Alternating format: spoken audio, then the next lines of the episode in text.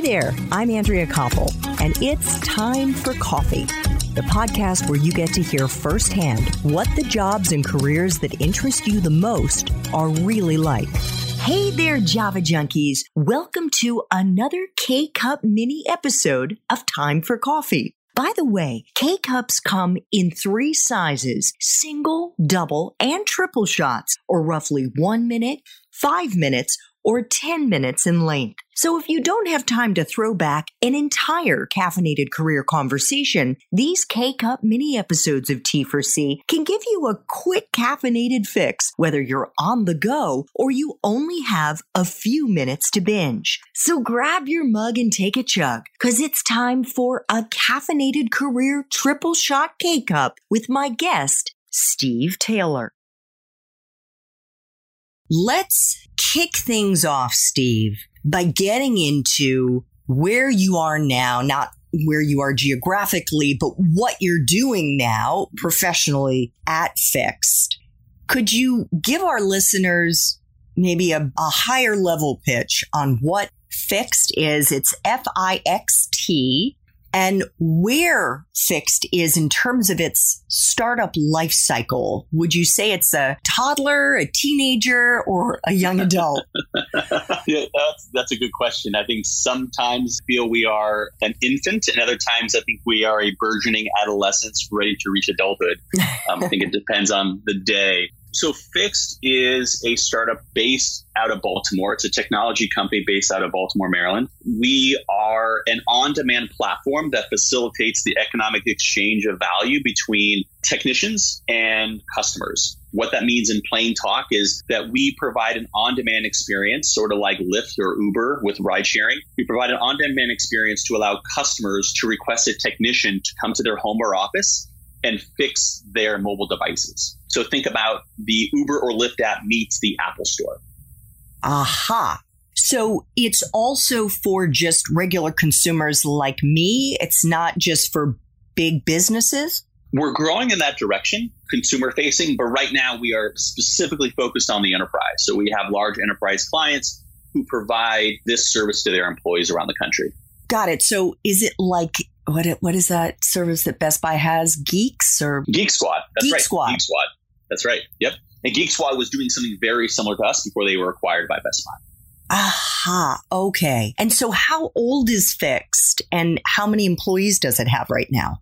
So Fixt is about six years old. It was uh, started by Luke Cooper in Baltimore, and we currently have about 22 people on the team. And that their responsibilities range from technical side, product and engineering, to sales, marketing, customer success, and operations. Nice, nice. And how has the coronavirus impacted Fixt? Obviously, many of you, if not all of you, are working virtually, but also how its growth has been impacted. Yeah, I think the coronavirus and people, employees being quarantined and working from home, I think it's it's highlighted the need for on-site, on-demand technology repair. Right. So so one of the services we provide, as I mentioned, is repair of mobile devices. And that's tablets, that's smartphones. But we also do we also do, you know, IT setup. So whether it's a construction site or it's somebody's home office, or it's you know a rental property and setting up Wi-Fi, setting up smart locks, and making sure those are set up properly and they're maintained. Those are those are services that we provide. And oftentimes, you know, right now with offices being shut, you don't have an IT department to go to. In many cities, you don't even have an Apple store to go to. So if you have an issue with your iPhone, you drop it on the floor, you have to send it in, you have to mail it in, and that isn't always a convenient experience, especially when your employer is expecting you to be online.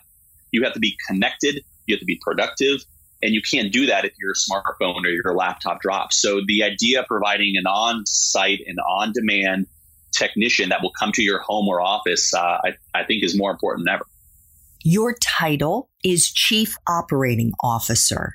Mm-hmm. What does that cover? Because we know, and in fact, we just finished doing our Espresso Shots interview. Check out show notes to see if that episode has already dropped. And in it, we were talking about what the atmosphere and the work life looks like inside a startup, especially a tech startup. And so I'm guessing, Steve, that you've got a whole lot more responsibilities in a startup like Fixt than you would if you worked for, you know, a more traditional, more well established business.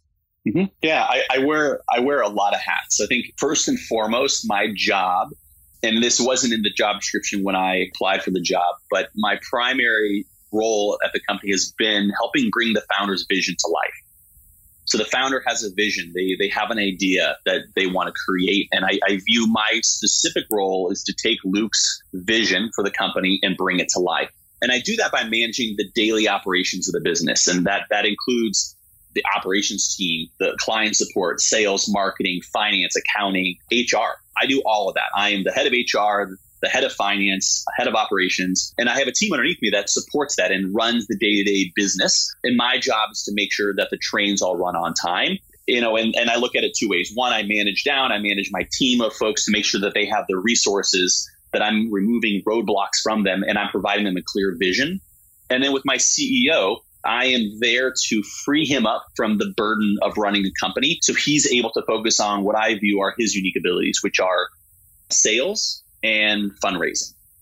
Got it. How do you think your role as COO of Fixt is different than it would be if you were at a bigger, more established company? Yeah, I so I I would probably have an HR department, a built HR department. I would probably have a predecessor. There probably would have been a COO prior to me that provided me with a warm handoff I didn't have that. I was I'm not I'm not I'm not necessarily the first COO at the company, but there wasn't a lot of process built when I started. So I had to build a lot of process that didn't exist. I had to build an employee handbook. I had to figure out what platforms the team needed that didn't currently have access to at a larger company, oftentimes the job is difficult, but a lot of the foundation of the business has already been built. There's processes, there's expectations, there's an HR department, for instance. That stuff exists, and, and you lean on managers that have maybe been there for quite a while.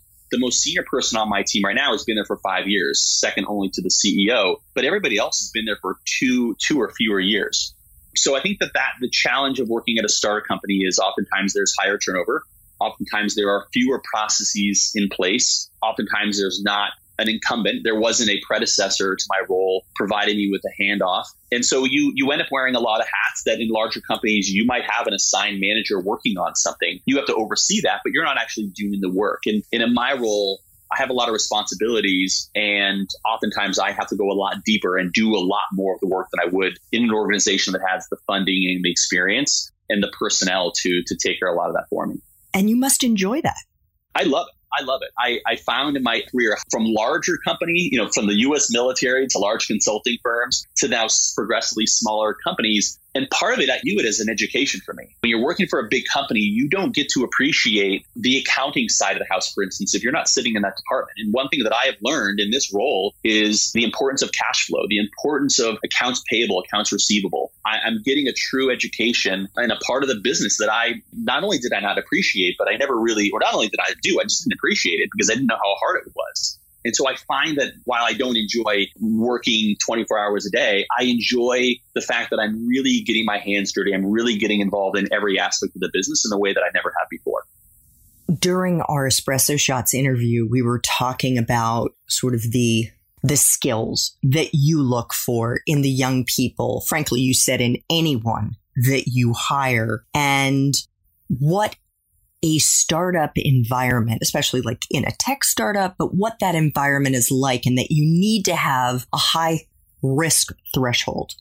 I'm just flashing back to when I started out in the nonprofit world and I went my first job was working for the American Red Cross, which is super big, bureaucratic. The American Red Cross is part of a larger federation of like 180 national societies very risk averse. And I realized, kind of like Goldilocks and the Three Bears with the bowls of porridge, that that bowl was too hot. And then I mm-hmm. moved to a smaller, still very large, but more nimble, not part of a federation nonprofit called Mercy Corps. And one of the things that I loved about it is that it wasn't bureaucratic. It mm. was very into innovation and into trying new things and being more risky in the types mm-hmm. of programming it does. And I don't mean the risk was at the same level of the risk that you're involved in, but there still was risk in the kinds of ideas that we were going after. And I think that's really fun if you have that kind of personality, right? Mm-hmm. That's right. Yeah. I mean, I, I enjoy operating where there are no rules, right? Where, where you are, you're, you're literally inventing an industry or you're creating a business and you're responsible for creating structure and building organization. And I think that there's a, you know, you mentioned the word bureaucracy. It's interesting. I think that there's a, a healthy tension that exists in a startup when you are enjoying the chaos and comfortable in the uncertainty and the ambiguity, but striving for consistency and discipline. And the other, the opposite end of that is bureaucracy, where there's so much red tape, there's so much process. It takes forever to get things done. People are very risk averse, and everything has to have a very specific ROI with a low chance of failure. And in a startup, you have to weigh that. Like, you know, capital is not a unlimited resource. You have to understand the ROI of something. You have to take calculated risks. You can't just throw caution into the wind. But oftentimes you're creating something out of nothing. You're you're building an industry that has never existed before. And you can't live in that world forever. You can't live in a processless world forever. So you strive for consistency. It's sort of like being an athlete. You know, when you're learning to swing a baseball bat, you can't just like willy nilly just figure it out along the way. You have to build a consistent swing and you have to figure out how to build in as much consistency into your process as possible to increase your the likelihood of success every time you step up to the plate. And the same thing is true with a with a startup. And I think that part of being part of a startup is you have to enjoy the process of figuring out what your process is as a company. And that's what I enjoy most about my role is working with people who also enjoy that, who enjoy the ambiguity. They're comfortable with making mistakes, but they're they're striving for more discipline, more process.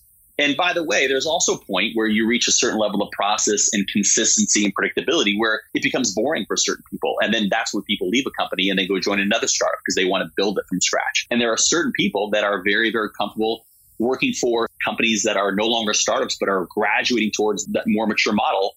And that's when you see an interesting turnover, right? You see layering of individuals and people who are more comfortable in the ambiguity of startup leave and more senior people come in that are more comfortable with process. But I think understanding where you are in that life cycle and understanding what personally you feel most comfortable with is really important as you think about your first job out of university or your second job out of university or where you are mid career.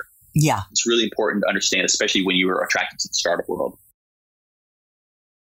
Thanks for tuning in to this K Cup mini episode of Time for Coffee. If you want to listen to our entire caffeinated career conversation, please check out the show notes for this episode.